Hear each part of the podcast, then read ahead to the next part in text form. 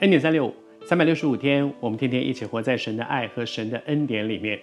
在约西亚的身上，我们看见改革带来改变，而改革意味着革新。既然是革新，就是对旧的事物做一些反省，对于旧的事物做一些重新的重整，或者是说我们怎么样除旧才能够布新。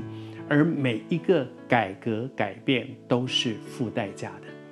我还是说这几天啊，我我我自己在预备这个信息的时候，我心中一直有一个很深的感动，就是你正在面对，也许你在你的教会里面，也许你在你的事业上，也可能在你的家庭里面，你期待有一个更新，但是要有一个更新是付一个代价，就是改变。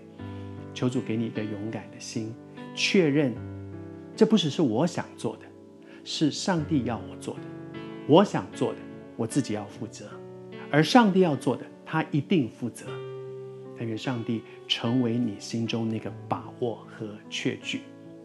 约西亚带来了很大的改革和改变，也带来了很大的复兴。而在这个过程当中，我觉得作为一个领袖，能够带来那么大的改变，绝不是自己一个人的事。他是一个领袖，他怎么样让别人可以跟他一起？这个改革才会是一个全面性的、影响力更深的，而不只是我自己一个人的。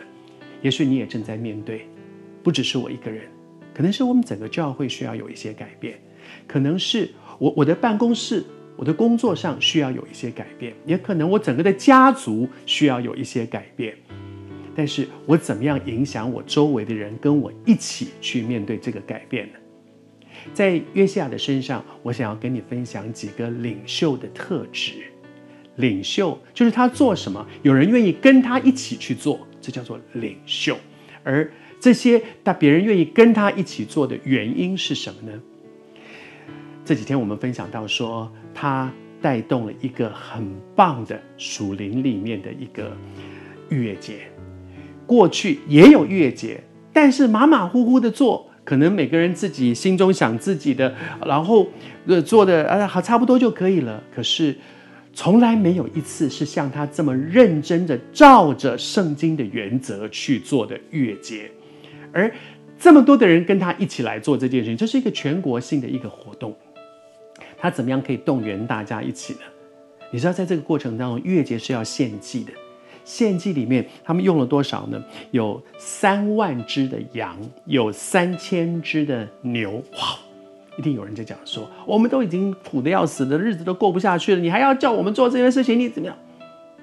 可是约西亚做的第一件事情，就是一个领袖的胸襟。